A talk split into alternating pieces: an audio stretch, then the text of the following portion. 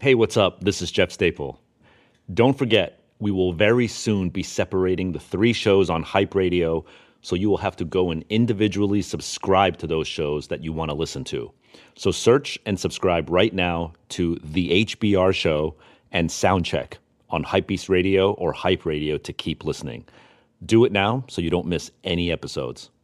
Okay, let's get into this week's show.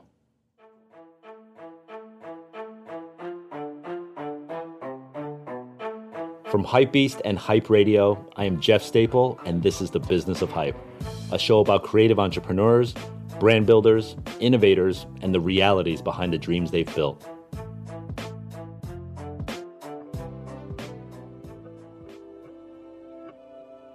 When you look at this entire culture and everything that stems from it, whether it's visual art, fashion, sneakers, or streetwear, in my opinion, the purest form of artistic expression is music.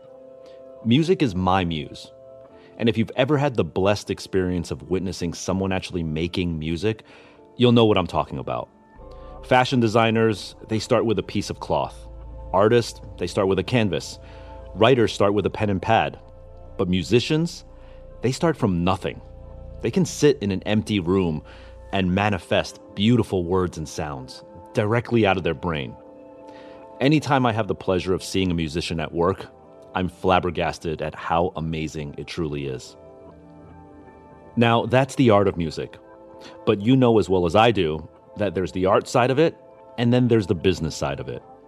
And you could argue that the business of music is what allows you, all out there in the world, to hear great music.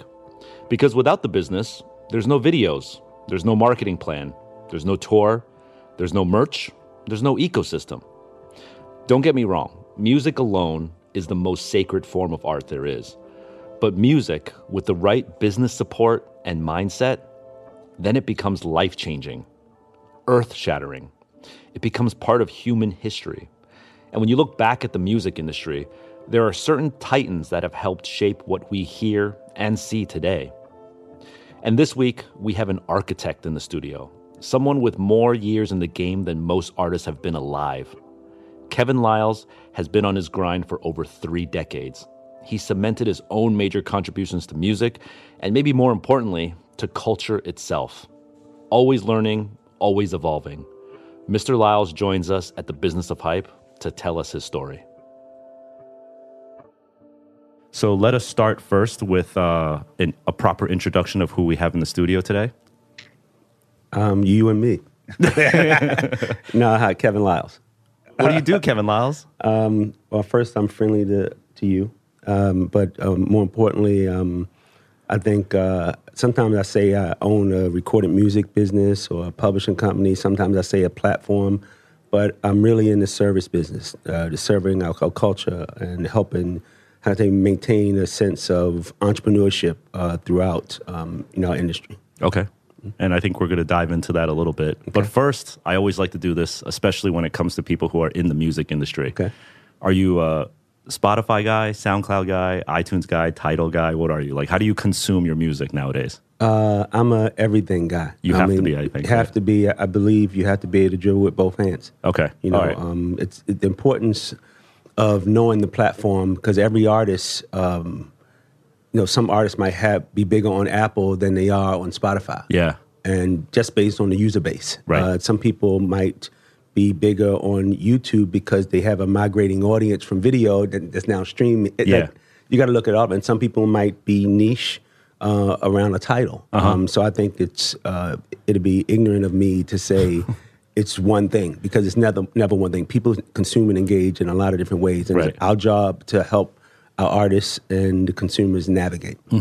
As a as a veteran in the industry, though, Mm-hmm. honestly, doesn't it kind of annoy you that you have to like go to all these different things? You can't just like buy CDs or turn on a radio and hear everything. Like you have to be like, oh yeah, this guy is the he's only on SoundCloud. Oh, she's only on YouTube, and like you got to sort of figure out where they're at. Does that annoy you? Well, I, I have 42 people that figure that out. but for me, for me personally, I, I'm a electrical engineer, you know, by major. So Yeah. I kind of like being weird sometimes. I kind of like I kind of like the nerd in it. You know Right, what I mean? right, so right. I'm, I don't mind it. Okay, so promotion hats off. What are you listening to right now? What's on your phone right now that you're you're bumping on a regular right now? I I mean, you gotta say. See, I'm different because uh, as a 50 year old, there are things that um, I say are, are native to me, and Yeah. artists that are native to me. But because I'm in a ever evolving music business, Uh-huh. Um, if it came out yesterday, I'm listening to Yeah. it because I'm I'm I'm managing what what's next, Mm-hmm. you know, and so you know, not promoting my own stuff, but um, when you have uh, somebody like Shy Glizzy drop an album, um, I'm consuming it all different different kinds of ways. Yeah. And so part of my job is to never have somebody signed to my label that I can't be them at any given moment. So in order to know that, you have to listen Mm. Yeah. to the music. A lot of people say, "Well, Kev, you only listen to your artist music."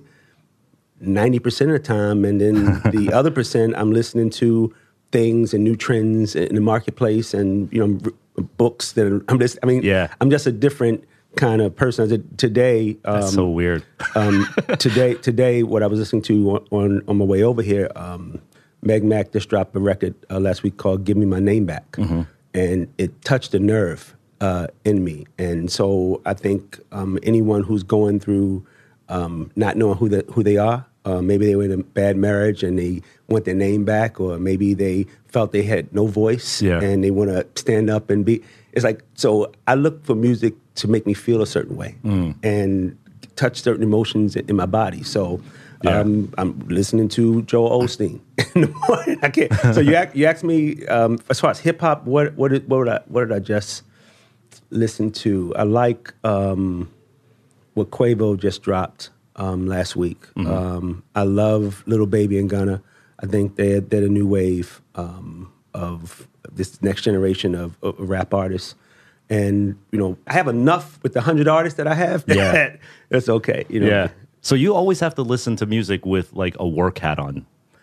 I don't unless it's unless I'm listening to um, Marvin Gaye. you know, unless I'm, but even you know, I, I tell people about. Um, I, I, my, I get my Quincy Jones on because I'm a former artist and former writer and Yeah. former producer. So when I listen to um, a Michael Jackson and he'll sing "She's Out of My Life," you know what I mean?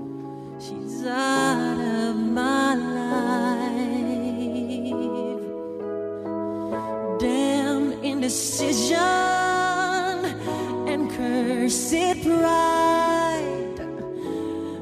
I want to know what the hell was he thinking when he's singing that, that, that it sounds like he wrote it. Yeah. It, it sounds like because he's feeling it somewhere, or you you hear somebody like a Bruno Mars take it back to a funk sound, but he's a pop R and B artists. To- You know, you Yeah. So I'm not I'm not. It's not that I'm listening for work purposes. Yeah. I'm listening for the art of it. It's like every time an artist drops a piece of music, um, it's like a Picasso to me. Yeah. It's it's I want to dissect it. I want to understand it. Like Bec- the essence of it, right? yeah, just just know. And sometimes it gets so crazy with me that I'll call the artist up and say, "Yo, what were you thinking?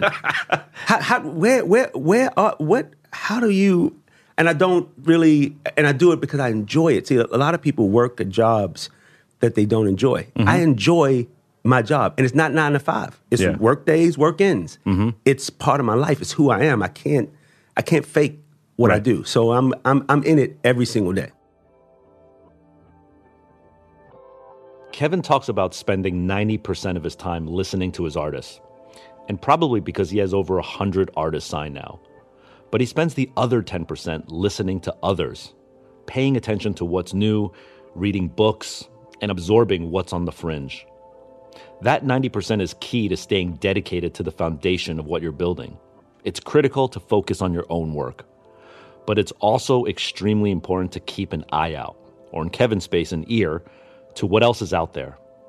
Whether it's for a potential opportunity, or purely inspiration, or even knowing what the competition is doing, try and take time to look beyond what you're creating because it will help keep your work in perspective to the culture at large. You, as a creator, are part of something that's shifting and evolving. You need to understand your place in it and how you can fill a void or elevate beyond something that already exists.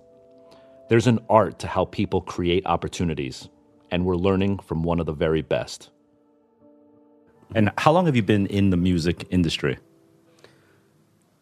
In the industry since I was 15, 35 years. Wow. Yeah, I, I, I was an artist. I, I mean, before then, I was a DJ. I mean, Yeah. eh, if you when when you say industry, I'm talking when I got started getting paid for it. Yeah, exactly. It's 15. Okay. but I mean, I've been in the studio. it's it's just things I've, I've I've been. This this has been. I, I can truly say I, it's pivotal points in my life. Um, Hip hop saved my life. Uh, now I come from Baltimore. Um, at age 16, you're supposed to be on drugs, in jail, uh, or dead. Um, so it, it caught because I was good in football also in, in, in high school. Uh, yes, I was a Boy Scout. I mean, the stuff you want to bring up. Yeah. Um, and hip, when hip hop came, it sort of like took me to a, a very happy place Mm-hmm. in my life. And I lost my mind. I remember when I, you know, and my, my hip hop is not um, just Sugar Hill. You know, um, when I heard Sucker MC, Mm-hmm. there's no way that two guys could make me feel, and the beat just, it made me feel a certain way. Yeah. Two years ago, a friend of mine asked me to say You know what I mean? Different from Kurtis Blow made me feel. You know, um, back back then, it just Run MC made me say, "Oh, I can be, I can do me. I don't have to dress in any kind of way, no weirdo shit. Right. nothing Like, Yeah, I can, I can really be me. I can sag. I can put my Adidas on. You know, it made me feel um, part of it. And so that it, that, that pivotal, pivotal moment when you ask me how long I've been in it, it's it's my life. You cut Yeah. me open, I bleed hip hop. Uh huh. Uh huh. And so you've been in the industry. I mean, I don't know if you ever think about this, but like maybe longer than most of the your audience has been alive, right? I mean, you were just that's talking Deep. That's deep. That's You- deep. that's deep. because you were just you were just telling me a story off the mic, and you were just like you were talking to an artist, and he didn't. Well, you tell the story. I, I mean, I, no names, Oh, yeah, no um, names. You know, this the, the new generation. Um, they're so entrepreneurial that they're not concerned about the past. They don't care about uh, Christopher Columbus and how he discovered America. Yeah. you know, they they care about what's my America, what's my way, what's my journey, and. I mentioned an, an artist that said that I said you sound, you know, you remind me of an early such and such artist. And Oh, you don't even want to say the such and such artist? I, I mean, you remind me of an early, you remind me of an early Method Man. Yeah. Mm-hmm. You know, um, coming out of Wu Tang, which is a compliment. Which is it's the alt. You, METH, what? exactly. uh, and he said, "Who's that?"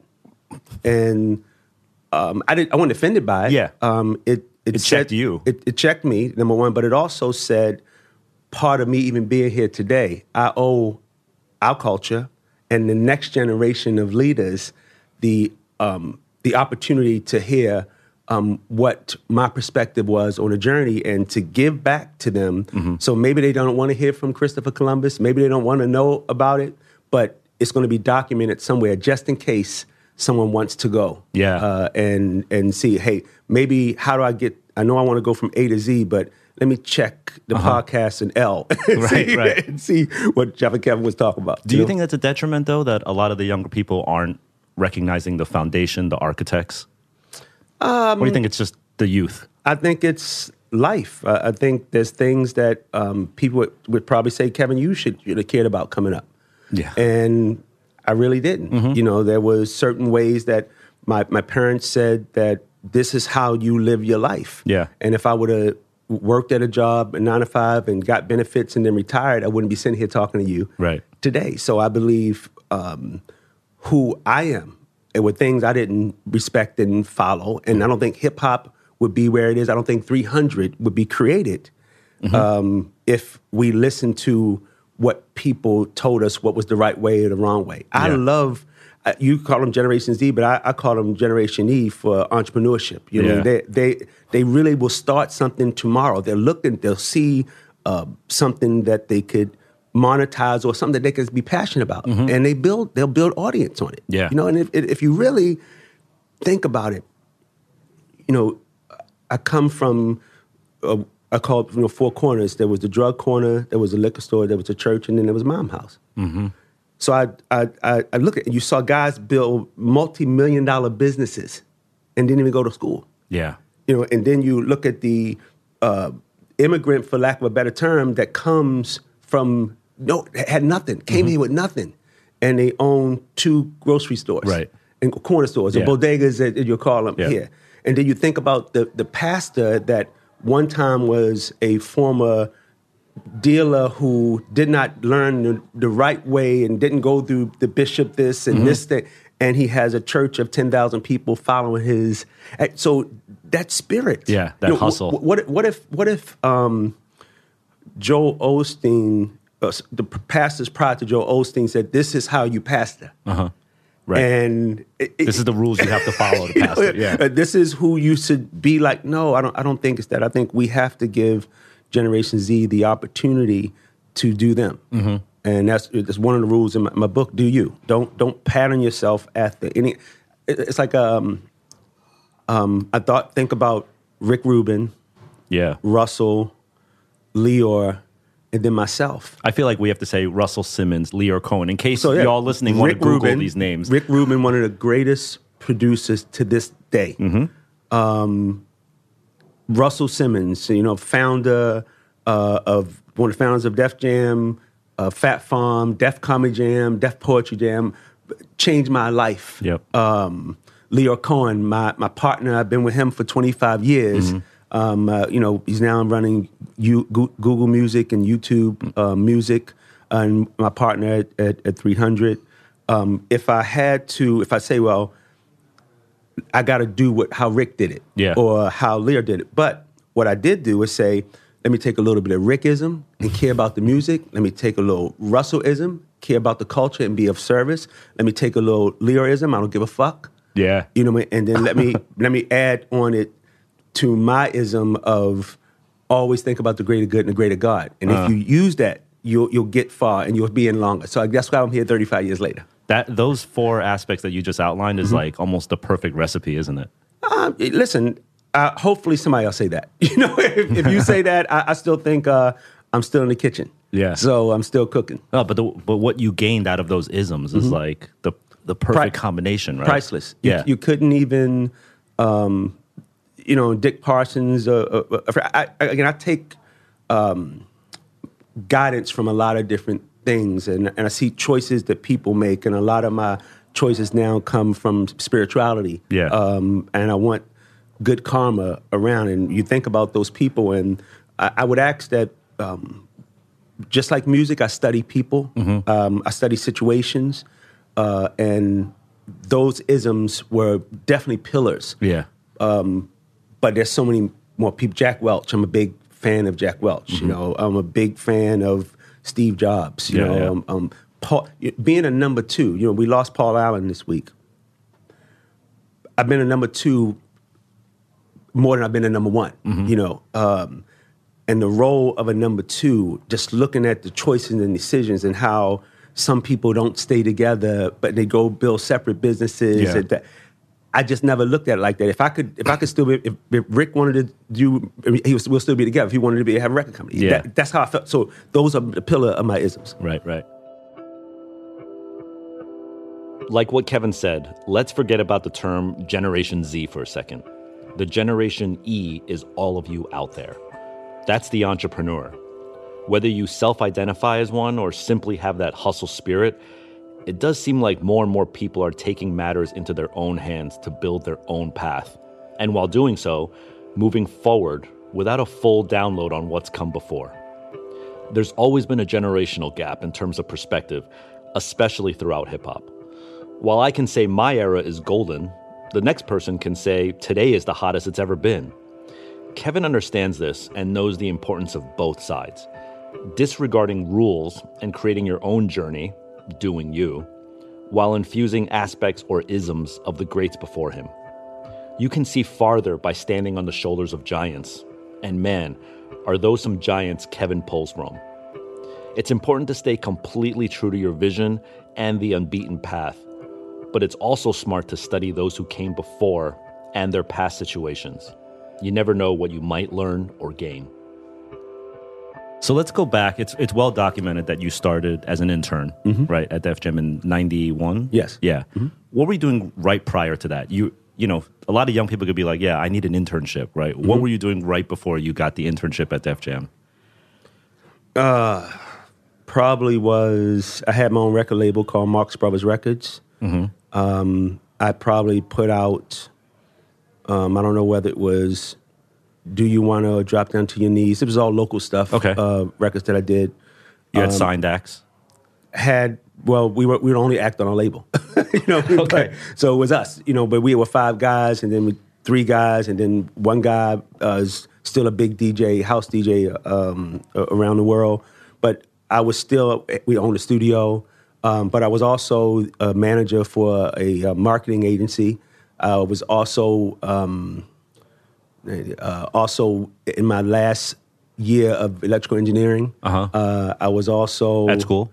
At school at Okay. Morgan State. Okay. Um, and I was a jack of all all trades. You know what I mean? Um, I, I was I will always work. Always you, you you say something about me. You know, I can't remember everything that I was doing, but I probably was doing ten things Yeah. and ten, trying to figure out what what I wanted my life to look at, but look like. But I what I really from '86 I remember to '91 I was in a lawsuit um, with um, Milli Vanilli uh, over the rights of the record. Wow. Yeah, Oh, over so the rights of the Girl You Know's True record that I wrote That you wrote. when I was 15. Yes. that's insane. Yeah, so I, I it's, it's that that pivotal moment um, scarred me in, in in a good way. You know how some scars like Yeah. you don't want to show people. I'll show people that scar because it made me feel I did not want to be in the music business. I wanted to learn the business of music, and it changed my whole perspective. I never want an artist to be treated like I was treated. I never want to steal from anybody, and I want to make sure that my job every day is to protect the art. Yeah. And so that that you know that was my mindset. Yeah. Was something going on at Def Jam that you saw that was like, what they're doing is dope. I want to join that? Was something going on at Def Jam? Yeah. What was going on in 91 at Def Jam? Why did you pick Jeff, Def Jam? I picked where my heart was, Uh-huh. but I also knew that the senior vice president um, of Def Jam, and remember, I was still trying to get signed to a major label, even though I had my label. Yeah. Um, but the senior vice president of Def Jam was a guy from Baltimore named Wes Johnson, Mm-hmm. and Wes was a, um, a a former DJ. Wes used to play my records Wow. as a DJ. So I, I remember the critical moment. I'm at Jack. The, I used to go to all the conferences. So I'm, the, I'm at Jack the Rapper, one of those conferences, and he said, "Kev, you, when you put out some new music," I said, "Man, I." I, they tore my ass up. I, I, I, I got to learn this business. I, I said, you know, you should really hire me at, at Def Jam. He said, Kevin, I can't hire you. Now you understand, I'm already making money. Okay. This is not this is not one about money to Yeah. me. He said, um, no, I want you to intern. I said, what the fuck is intern? What, what do you mean intern? I'm, I'm street, Kev. What, what, what do you mean Yeah. intern? I'm, I'm making money already. What do you mean intern? He said, but Kev, you don't know the. I said, how you gonna tell me? Somebody, I wrote a record, I recorded in the studio, I sold 100,000 copies. They sold 18 million copies. Mm-hmm. What don't I know? Right. Tell me what the, I know how to promote, market. Cons- I was selling records out of my car, doing consignment. What don't I know? Okay. He said, "But you got you got to enter. This is how how we do it here." And I said, "Thought about it. Intern for Def Jam. All right, fuck it. I'm doing it." And that that was a decision that I made. So for two years, from '91 to '93, I interned. Uh, now, understand when I say intern, it's a different thing because again, I'm interning. I'm in Baltimore. I'm doing Philadelphia, D.C., Maryland, and Virginia. I already know it because I opened up for LL Cool J. I, I perform. I was a performer. Yeah. You know, any any artist that came through that area, Will Sm- Sm- Smith, I- Uh-huh. I, I, opened up for. You know what I mean? Because I was kind of big, Right. you know, in the area. So I knew every DJ. Uh-huh. I knew every uh, club. I knew every record store. I knew everything. Yeah. So when they wanted to hire a regional, I'm like, well, You got it. I'm I'm the guy. Yeah. Y'all, why? not? But they didn't hire me. They got a guy named Kevin Mitchell, uh, who's a good friend from Boston. And they sent them to my market, Mm-hmm. and so the joke was. I'm like, so now I'm interning for a guy who don't know. Yeah, you're the tour guide. I, am I'm the guy, you know. But um, it was a funny thing. I was talking about it with a good friend last night. Um, so every DJ used to play my record. Yeah. And the part of a regional promotion director's job is to get your records played, you know, Mm-hmm. take over the market. Uh, but, you know, radio would stay here, publicity would stay here, and I never, I had to do it all myself, so I kind of knew all the people. So Kevin calls me one day, say, man, I'm trying to see Frank Ski. I'm trying to see him, you know, it, um, but I can't get in touch with him. I said, who, Frank? boop, boop, boop. Frank, uh, my man coming to see you. All right, cool. Just tell him to bring some food. and it was that that and it was that moment. Right. But, but again, Frank used to have a place called Hammer Jacks and used to be an artist himself, and we toured together. On so you weren't talking about a DJ, you was talking about a human being, a friend Yeah. to me, and Yeah. so that was um, part of what changed everything uh, in my life. And he, Kevin Mitchell, I remember we were on a conference. He would let me listen on a conference. It's just God's been so good to me. He would let me listen on a conference call that I'm, that an intern is not supposed to be on Totally. and I, I- so I learned the art of listening.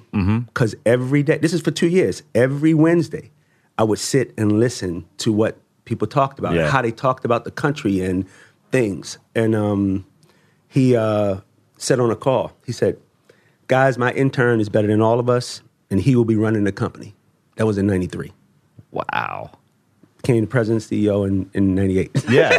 So how did how does that happen? How do you go from intern to president in five seven years? I mean, I, I, I don't know. I, here's all here's all I can say. Okay. when I became an intern, I made a commitment to be the best me as an intern. Mm-hmm. So that means I had to be the president of interns. Okay. Nobody could out intern me. Mm-hmm. You got. I, I have uh, electrical engineering makeup. So when you ask me to dissect the market or put a, a plan together, my shit looked like you know five pages, graphs, and charts. Yeah. When the other guys a post-it look- note. they said, "Well, we went there and the club said this." No, I, I would give Right. so much detail and put books together that you know. I remember when he came for the interview, it was funny. So Kevin Mitchell obviously gets moved up because the, the market is booming. Yeah. We're killing it. So he gets moved up. So I'm thinking, oh, I know I got the job. I know I got it now. Mm-hmm. Nope, we interviewing other we're interviewing other people. Um, you can come interview for the job. Wow. Um, and this is after two years of doing it for free. And everybody knew me. Everybody knew I was doing the work. Yeah. And we were in Def Comedy Jam. We we in all kinds of shit. So I said, so I y'all want me to interview for the record? I, I had to question myself. They, the intern? You want me to interview now? Yeah. So, okay, cool. So I remember I put my suit on because I was told you wear a suit to an interview. Uh-huh. That's what you do. But my briefcases of, of study of, you know, what I thought about, do about came up. And uh, I'm in there with four other people. Now, I don't even know these people. Yeah. And they're in there for the same job Oh. that I'm in. So they laughing at me because I got a suit on. Right. I'm saying, guys, well, I don't understand.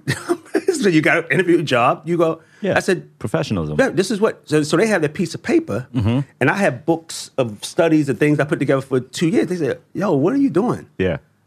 I said, "I'm not leaving without getting this job.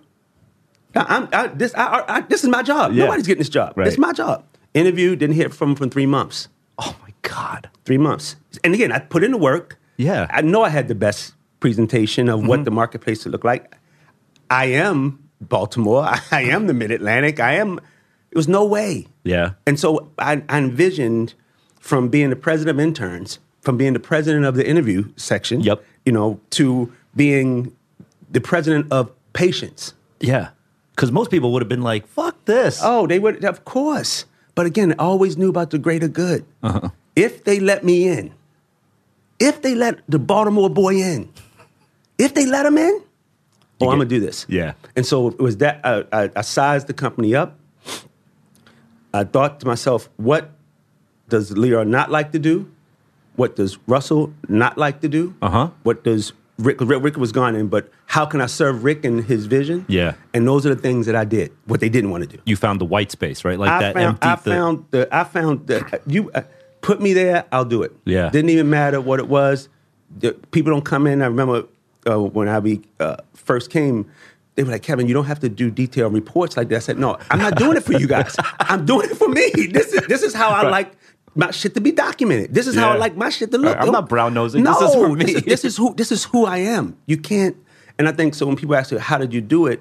I did me. Uh-huh. I wasn't worried about being the president. Right. I was worried about whatever they asked me to do, be the best you at that time. Mm. And in the process of that, build your toolbox. Now, see, my toolbox came from a lot of different things. So if the somebody said, "Hey, we need to build a house," I got it. bird house, tree house, what house? Yeah. Mm-hmm. I could build the house. Oh no, we need you to uh, change the tire on the car. Oh, okay, I got that. So when the time came to be regional general manager, EVP, president, Those are the steps you took.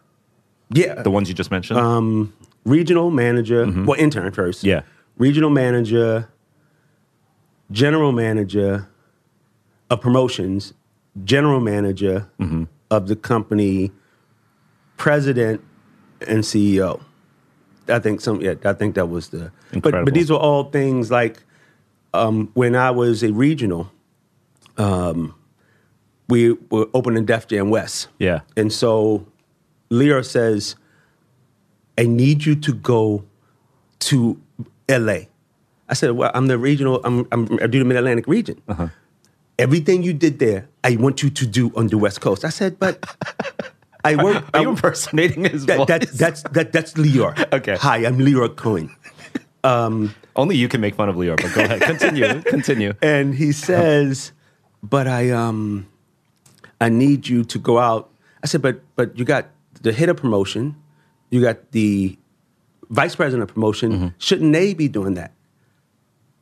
He said, "I want every market in the country to be like the Mid Atlantic region." Oh. So he was like, and what, what happened was every time an artist would come back from our region, they would go to Russell and Lyor and say, "Yo, that kid down there, Uh huh. he got he man, the, he, the, the, the police, the drug, he know everybody. He he can make anything happen. Yeah. And so they kept coming back, and so they said, go out to the West Coast."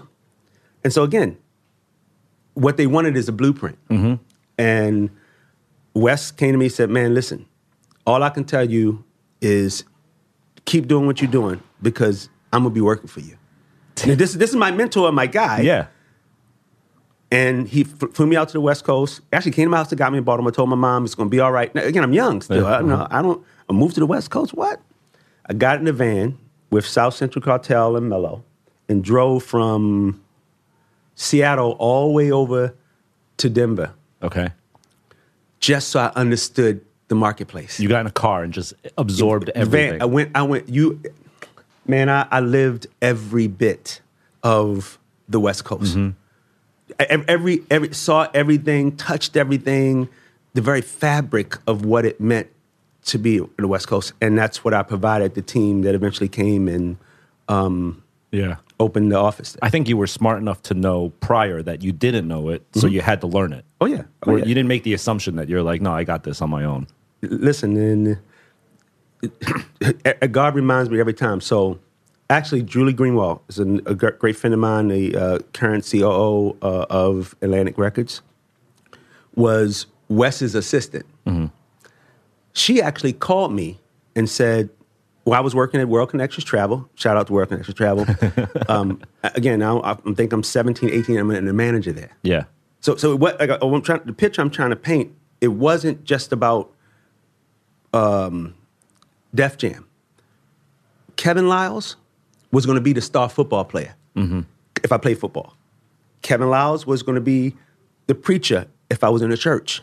Kevin Liles was going to be of service at the greatest height, Yeah. no matter where it was. So I'm at my, I'm the manager of 400 people. Again, I'm 18 years old. I don't know, I don't have a degree in marketing, nothing like. But I'm running this this place with my my my, my former partner named Jim Buckingham. Um, and Julie calls and says, uh, "Hi, um, is Kevin there?" And one of my assistants come and say, uh, "Kevin, Julie Greenwald from Def Jam's on the phone." Now, I'm excited as fuck. I'm like, "Yo, this might be it, or it might not be it. Yeah. I don't know. Hey, get them calls. I, I'm doing what I do." So, hey, hi, Julie, it's Kevin. Hey, she said, she said um, "Kevin, we'd love for you um, um, to come. We're gonna pay you thirty thousand dollars as a regional." Now, again, I'm making hundreds of thousands. I, I- it didn't matter. It's like, Yeah. the- uh, and I said, um, "Well, I think I can work with y'all for that." She said, "No, you'll work for us for that." Wow. okay. Okay, cool. I have you have. Listen, you can say all anybody everybody can say everything. Yeah. I'm cool with how you say it, but you let me in Wow. and you give me the opportunity to be the best me for the moment in time when somebody asked me to do something in 96 they came and said because i was eventually i was up in new york then and they were like um, you did the west coast you know, be general manager of promotion. What the fuck is general manager of promotion? What is that?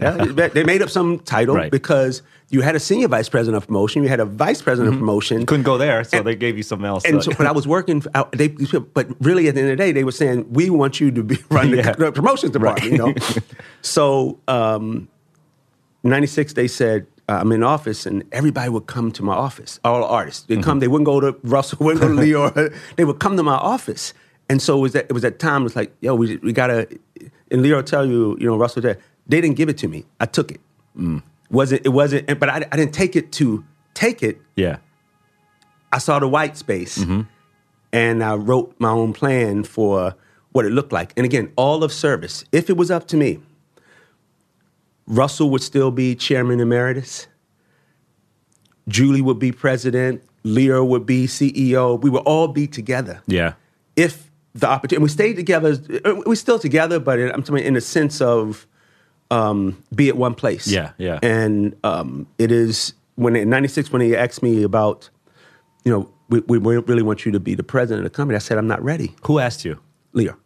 L- Russell said it. You, you're the president. Lyor's like, what the fuck are you doing? You can't just make him a president. You know what I mean? And so it was the freaking fact thing back and forth with them. And I'm in the room, so they talk about me in the room. You know what I mean? Uh, and then um, Wait, Lyor in the room. You in the room Me- with Lyor said and you can't make him president. Yeah, yeah, yeah. Of course.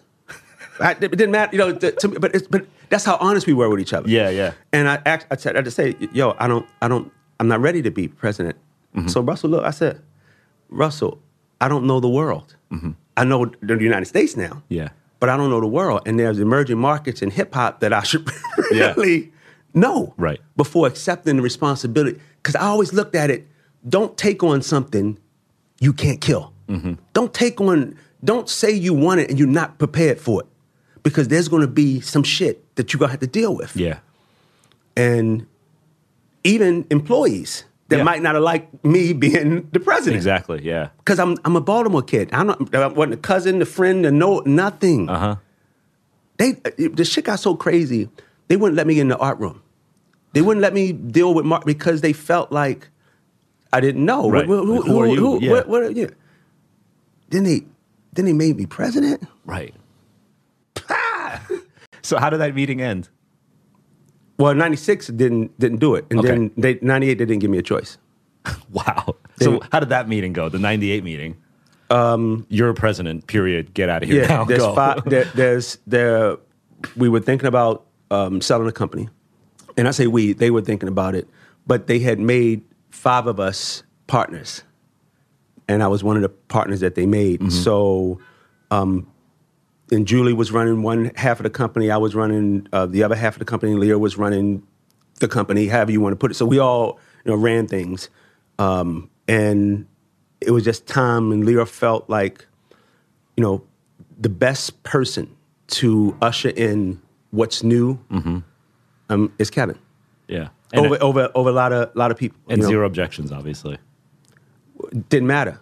It, it- it- it- it- Could have been, It's whatever him and Right. Russell said. And, and, and, and again, because of how I carried myself, even when I was president, I, I was still carrying artist bags. Mm. I was still doing whatever people told me to do. That says a lot. This all started with an internship. We've heard it before, and it rings true every time. If you want to succeed, hold on to that hustler spirit and don't ever forget the intern mindset. There's always something new to learn, always something new to absorb that will help you later down the road.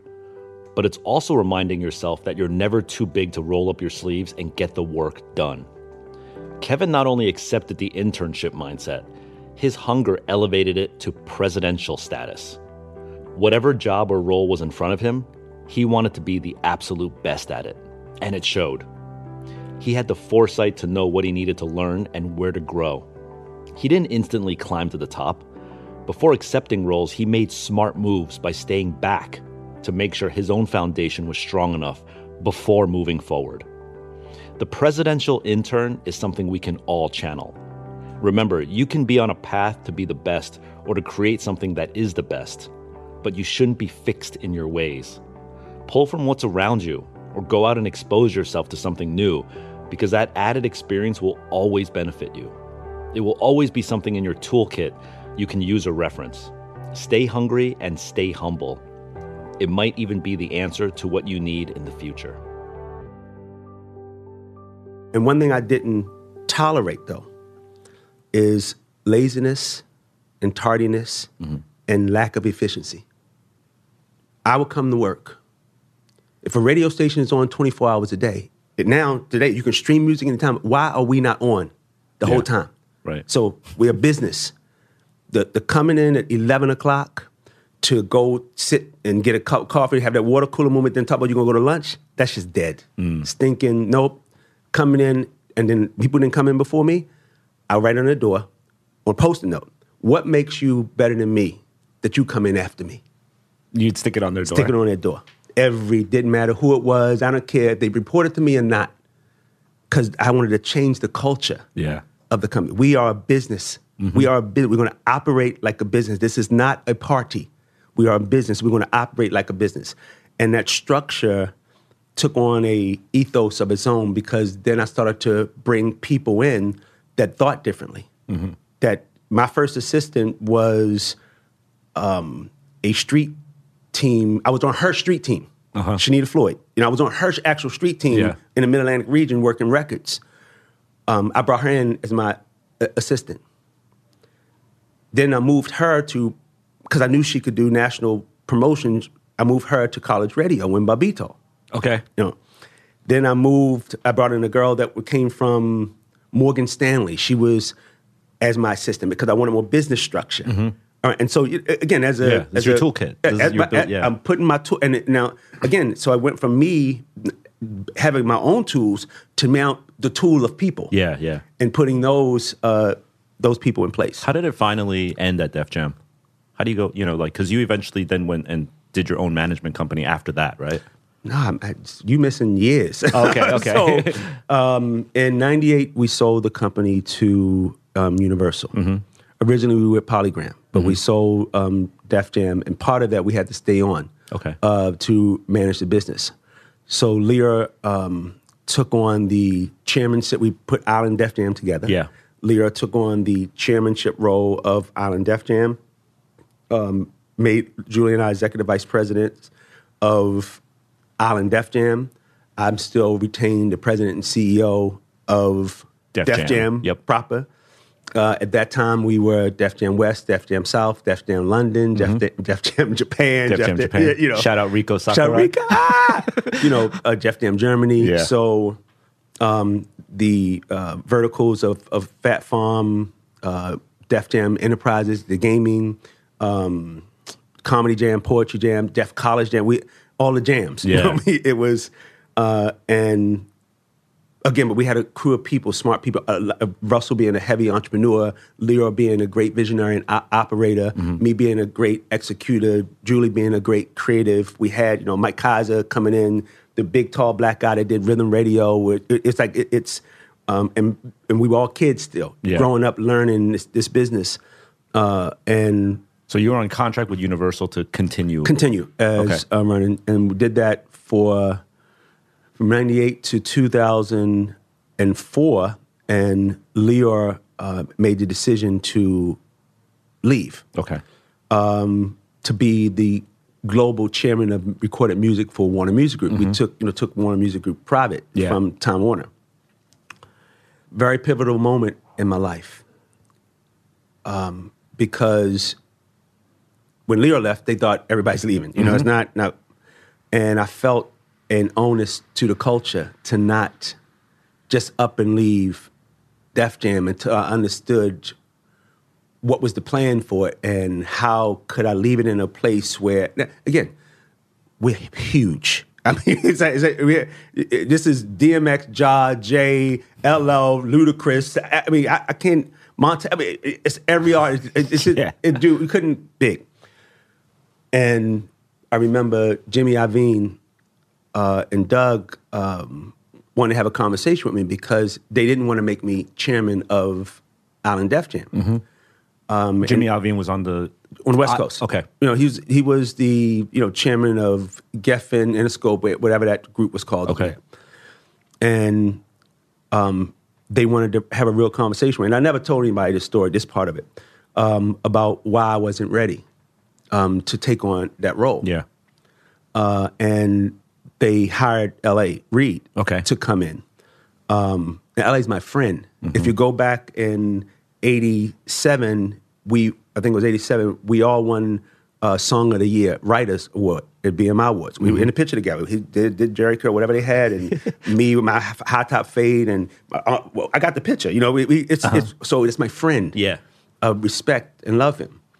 And the terminology that I used with him, I said, they gave you the house, but I have the key. I, I don't want that dynamic. I don't want your people, my people. Um, so let's really have a conversation around how this works best for you. Okay. Uh, how, how can I be of service to help us get to a place where the company's healthy? Um, there's no infighting. I, I want to think about the greater good. Yeah. I said, but you know, I'm giving you the keys though. Mm-hmm.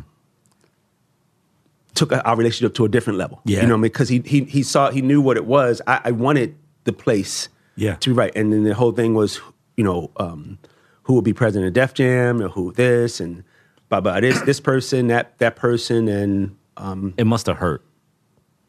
Like you talk about the Milli Vanilli scar, like this was another. another no another another scar. Yeah. but another scar that I wear proudly because I want I want you to think about um, the time. Um, Russell wasn't there, Rick wasn't there, and now Lyor wasn't Lyor, there. yeah, Lyor wasn't there. Yep. Um, I only wanted to be of service on a team. See, I, I'm not the. I don't want to win. I don't want to say I won um, the championship. I scored all the points. I'm the. I, I don't. I don't want to. I want to appreciate Paxson. You know, I want to appreciate Yeah. Scottie Pippen. I want to appreciate Rodman. Rodman. I, Yeah, I want to. I want to. I got you. and, and I want to play my position, whatever that position. I love playing for a team. Mm-hmm. Now, at any given moment, I can be Michael because I want that shot at Yeah. three seconds left. Yeah. I, I, I want that, but I love playing part of a team. So, Mm-hmm. was I ready to build my own team in that manner at that particular time? Where was Def Jam going? Was was I Michael Jordan playing on the Bulls, won six championship rings, um, and I was scoring thirty points, and people go, "Well, shit, you should be going sixty points." Yeah. What what more could I have done Right. at Def Jam? So this is in my, my mind. What else could we take? I sold ten million games. Yeah. You know, video games. I, I'm, I'm what what else? I did the hip hop's view of Scarface documentary inside of the um, 25th anniversary of Scarface, the movie, and so I really felt like um, it might be time for new energy for somebody to take it. Maybe they have some vision that I don't have Right. did it hurt? It hurt when I stopped playing football in the my senior year. Mm-hmm. It hurt when somebody stole my record. It hurt when I had to leave a place. One of the things there is a Kevin Liles era at Def Jam. Yeah. and people can't deny it. People can't. It's no matter what they say, how they want to look at it. So, but I also think I got my bachelor's at Def Jam. Mm-hmm. I wanted my master's. And Yeah. Well put. what role? What role would that put me in? Yeah. And so um, I decided I took respectful with everybody. I decided not not to stay, and uh, made we made great love. Everybody moved out and went to hug some trees. Did a lot of walking Yeah. on the beach and figuring out because I left my baby. Yeah. No, and, and it was my baby. I know, it was my since uh, it was my, 91. my baby. Yeah. I left my baby. Because what year is this now? That when you walked away? Oh four. Wow. Okay. I- again, I'm always going to take me out the game. Mm-hmm. If we, if, if we, you can win, take me out the game. Right. I don't care if I'm a star or not. Mm-hmm. Take just me wanna out. win. You just wanna I- win. I, want to win. Yeah. So I felt the best win for Def Jam at that time was for to give uh, make sure LA had all the resources and the consistency and the channel energy that he needed to take it to the next level. Yeah. And so Edgar calls me, Bronfman, um, former owner of Universal, everything, um, parks, theme, movie, everything, uh, called and said, um, you know, Lyor's over here having fun. Um, I want you to come have fun with us. Now, if you know anything about moving people, you have no poach agreements and things like this, you know, and this me- Non-competes. non-competes Yeah. and things. And so um, I really couldn't talk to Lyor about anything other than how's my friend doing? yeah. How's the kids? Right. How's the wife? You know, hope everything is because you people might be trying to set us up, or Uh-huh. any- anything. Yeah. So um, Edgar says, um, "I need you." Um, and you know, if Lyor could talk to you, he would tell you, "I want you." You know, but he couldn't talk Mm-hmm. Yeah. to me. Crazy. And then uh, Edgar says, "I'm going to create a position." Remember, I, remember, general manager of promotions. Yeah. So now they create this position. You're the executive vice president of the Warner Music Group. Okay.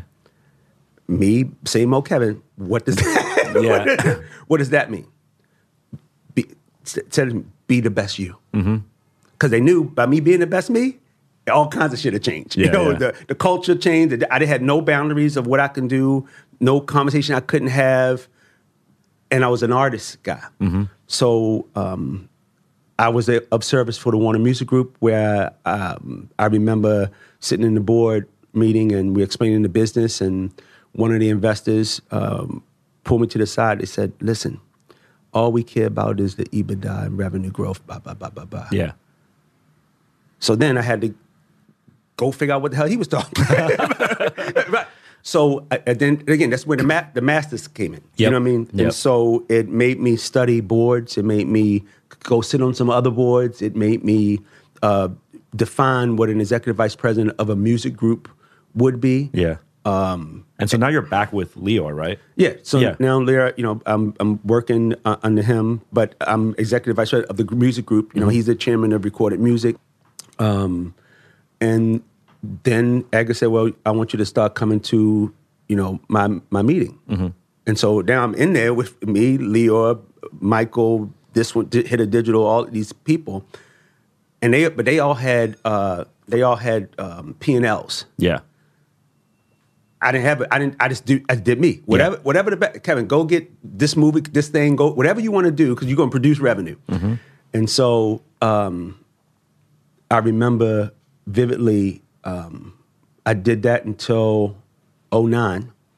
and it was contract re-up time, and the business was just changing so much, and I'd got away from what I felt the essence and the beauty of looking at a piece of art or, or playing golf. I forgot because I had to talk through 20 people Yeah. to have an artist do the right thing. Mm-hmm. I'm not good at talking through 20 people, Right. especially when I'm, I'm, I'm a former artist. I want to say what I want to say to them and let them know how I feel and touch them. Yeah. And, and, and by the way, walk with them and go through the process with them. So it's learning moments Right. in that. Um, and it was some things that I wanted to do that um, some artists that I wanted to sign, and people started to tell me like, um, I don't think you know we should um, sign Chris Brown. nah, I don't know what. I, okay, you know what? Right. Is that what your Excel spreadsheet told you that we shouldn't sign Chris Brown? I'm go- I'm gonna go and hug some trees again. so I remember the moment I um, uh, Edgar asked me to. Uh, we want to be in the artist services business and to build out a division um, of artist services. So now, now, now, okay, I want to give give you a P and L. Um, so then I had to put my engineer hat on again. Yeah, you know what. I mean? And I had to change the, the mentality of what I was doing. And I think we were doing like three or four million. Um, hired some great people, um, and um, the guy I actually hired a guy who runs it now, and it's a two hundred million dollar business for them. Um, and it was at that moment when I came back from one of my tree sessions, uh, and I felt I needed um, to get close again. yeah.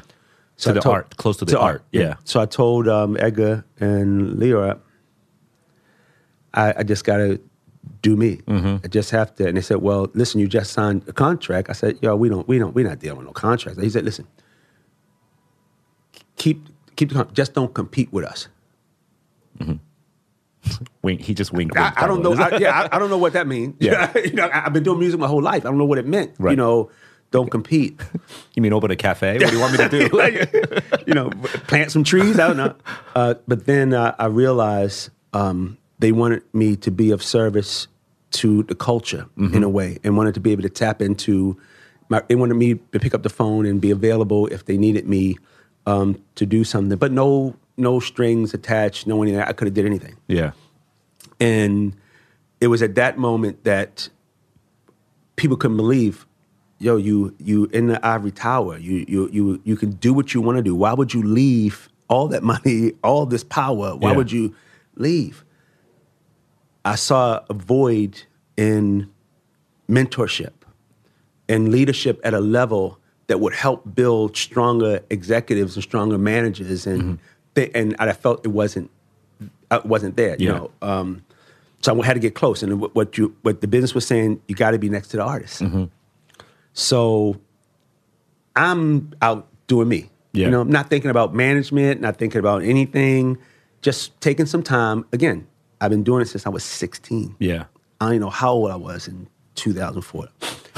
um, because I was president at age 30. So I must have been maybe 40 Okay. or something. I get a call, and it's from Trey Songz. He says, OG, I'm firing my manager. I said, "What'd you call me for?" Well, I'm just cool. okay, cool. He said, "Nah, but you know, you know, my manager was one of your first former interns." Okay. I said, "Oh yeah, right, right, right." He said, um, um, "But are, would you manage people?" I said, "Man, I'm a CEO. I don't know what. I'm not waking nobody up to. to- Right. No, I'm not doing this."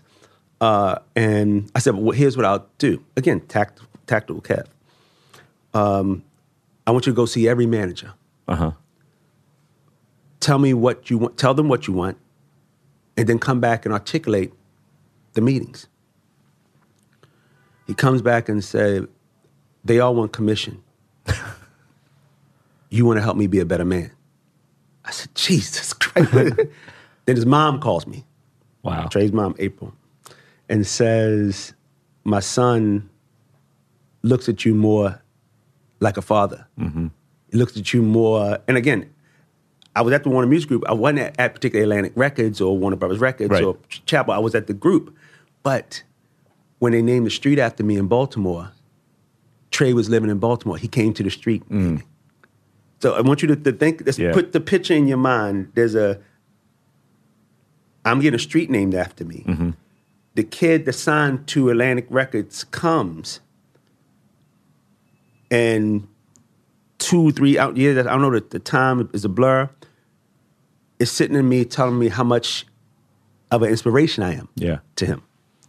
So his mom said, "Listen, if if if if anything, do it for me because he needs somebody in his life to." What am I saying, man? That's Yeah. God. That, that's God talking to me Right. in a different way. And he was the first client that uh, I had, and I built to like fifteen clients, and I started having have office space and things because my office was funny enough. I know I'm talking a lot, Lee, but I haven't done this in a long time. My office was the Mandarin Oriental Hotel lobby area In and had- Manhattan. in Manhattan, uh, in Right. Columbus Circle. Columbus Circle. Yeah. There was a table, it was a Kevin Liles table. set eight people around. You had a WeWork in the Oh, Mandarin. no, and the Oriental. Mandarin, uh, uh, I would go there every day. All my meetings and everything was there. To the point where I thought it was cheaper to do that than Rent have a- office space. yeah, yeah, yeah. know? So I did that for like two years. And I remember, and I'm, the point I want to make about that place, um, and when I, I'm going to clarify, when I say hug trees or go walk around thing, I mean, I take a moment for myself. Yeah. And if you go sit on there, you'll see uh, the CNN sign there and the time. And so I didn't realize that I'm looking at this every day for two years until one day I asked myself, God, what are you saying to me? Why mm-hmm. here? Why these surroundings? What, Right. what are you saying to me? And I looked at CNN. I said, dumbass Kevin, create a new network. I'm, I'm, it's an epiphany that I had. So I realized it wasn't management that God was telling me to do. He mm-hmm. was telling me to create this new network of entrepreneurs that allows you to be the CEO, their COO and their CEO. Yeah. So put the business on top of its own head. Put a CEO next to a creative talent mm-hmm. and build networks, And that is and that is KWL. Mm-hmm. Throughout our conversation, Kevin stresses being of service. This mantra helped drive him through his journey from intern to CEO. It helped him to reinforce relationships after Def Jam. It helped him to uncover a void in mentorship at the executive level and eventually spark the epiphany of artist and creative networks that would lead to KWL. It didn't matter if it was to the boardroom, to the artist, or to the culture. Being of service has always been a part of Kevin's foundation. It's who he is and helps define his approach to the work that he does. Whatever business you have, ask yourself the question why am I doing this? Be honest about it. Having a reason to create something helps give purpose to your work. And when there's purpose, you'll find that all the dots just connect together. Then I get a call from Lyor. I should have left when you left. I said, Lyor, what do you mean? You, you have a head start out there now. You, you know, you, you, you, you touching the artist, you're touching the baggie, you, you're there in it.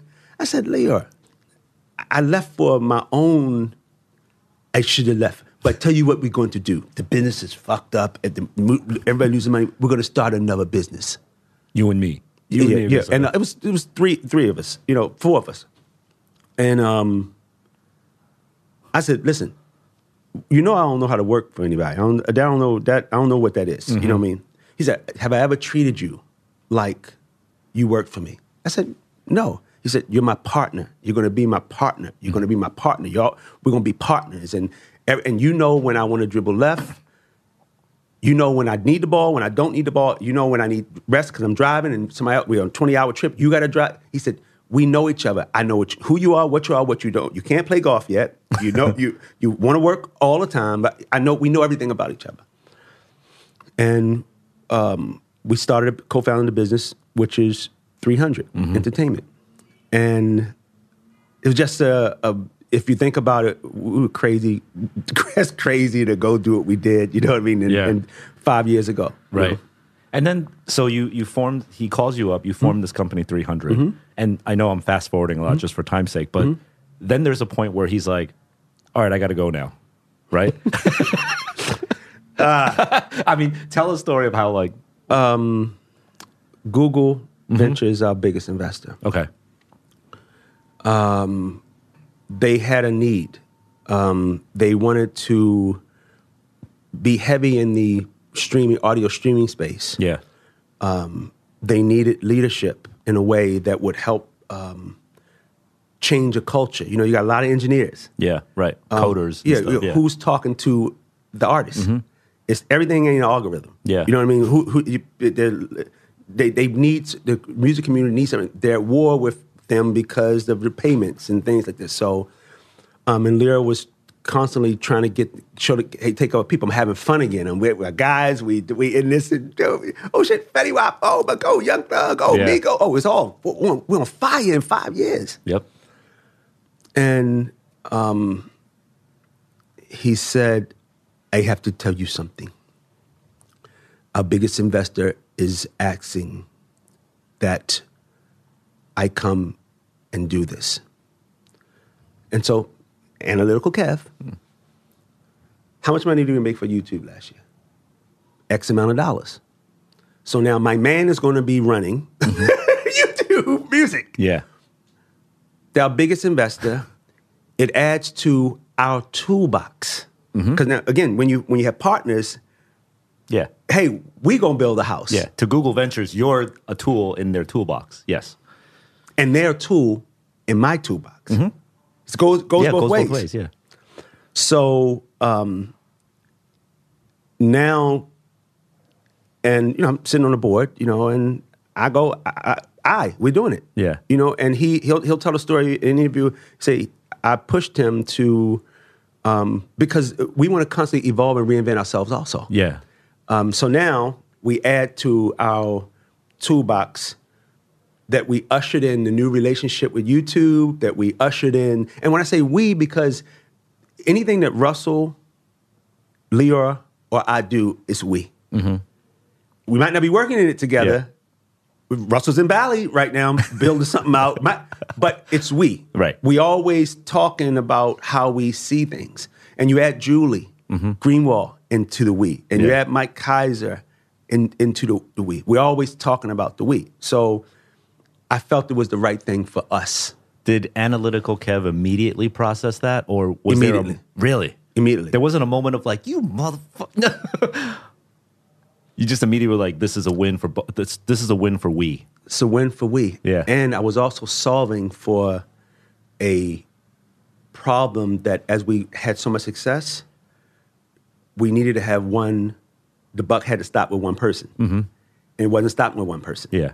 You know, I might have thought differently from this and this, and you know, so it was a lot of, like I say, I wanted to uh, streamline, um, and I wanted to teach again. Yeah. Yeah. Um, And so I thought it was the right thing. And um, to this day, um, in 2016, when he left, uh, in 2017, we grew 72%. So the, the business growing 72%, him adding a new tool to our toolbox, Absolutely. was it the right choice? Absolutely. And, and but then Analytical Kev had to become non-big management company Kev because we go from seven artists to now 100 artists. And it's only me. Yeah. So now I have to uh, dissolve my management company to just my friends that I can run their businesses still. So down to three clients Uh huh. London on da Track, Trey Songz, and D'Angelo. Everybody else, I, I, I just couldn't Right. do. And I had I had every it, it, it, my friends what called me, hey. that- So I did that, and we grew seventy two percent. I set up uh, an executive leadership team, um, and my line uh, from that day forth was, I don't want to run the company. I want the company to run, whether I'm here or not. Yeah. Lyor knew he could make the move and things would be all right because remember he left Island Def Jam before. Yep. Yeah. We've done it. It- it's it's Yeah. oh it, it's It's a repeat. and and he knew that it's three seconds left. Kevin Kevin get the rock Right. and so the board said you know you have to be CEO and but I said but I, I came here to be a partner. I didn't come to be CEO, but serving the greater good of our investors mm-hmm. And our artists. And you can think about that time. We didn't lose one artist. We didn't lose one employee. But things shook up. Yeah. So first year was about stability. mm-hmm. Second year was about growth. Yeah. And third year now is about 300 2.0 and what that looks like. Okay. So you wear these two hats of like knowing what an artist wants, but also knowing what a manager or an executive needs, right? If you're talking to a young artist who's trying to get on your radar, what's the best advice you could give? And I was going to ask you the same thing for the the manager side, but maybe this answer is the same for both. But yeah, Show me the value proposition. okay. Of That- yourself as an artist, right? No. Oh, even if it's a, both both. Yeah, you got there has to be a value proposition where Yeah. one plus one equals three. Okay. And in some cases, one plus one equals 10. Yeah. There has to be a value proposition. Mm-hmm. And by hook or crook, get to that. Get to Mm-hmm. that point. Get to that value proposition. I don't care how Twitter, Instagram, stop the street. I don't care how, whatever it is. Yeah. Get to that value proposition. Again, I do everything for the greater good and greater God. Mm-hmm, And you talk about the greater good, it's exponential. My mission, um, I, I ain't did what I ain't did what God got me here to do yet. I'm still in process. I'm Yeah. still I'm still evolving. I'm still putting the tools in a toolbox. I've been asked to run for mayor. I've been asked to um, take over other corporations. I've been, asked, I've been asked to start new businesses. I've been asked to do a lot of different things. I've been asked to open a church, start a church. I don't know what God's saying to me, but when the time comes, I will be prepared. Yeah. Not a question in my mind. I think you got to go hug a tree right now. But you know, this is therapy. know, to be Yeah, honest yeah. with you, um, and um, it's why. It's, uh, and think about what you and I are doing. And we've seen each other before. You know, met. You know, but our first interaction is you being my therapist. yeah. I'm being Okay. honestly. So I, I walk and talk. My so I just found some things out and remembered some things Yeah. through the conversation and remembered why I question myself every day. Word. All right. Well, thanks for your time, man. Thank you. Appreciate it. Yeah.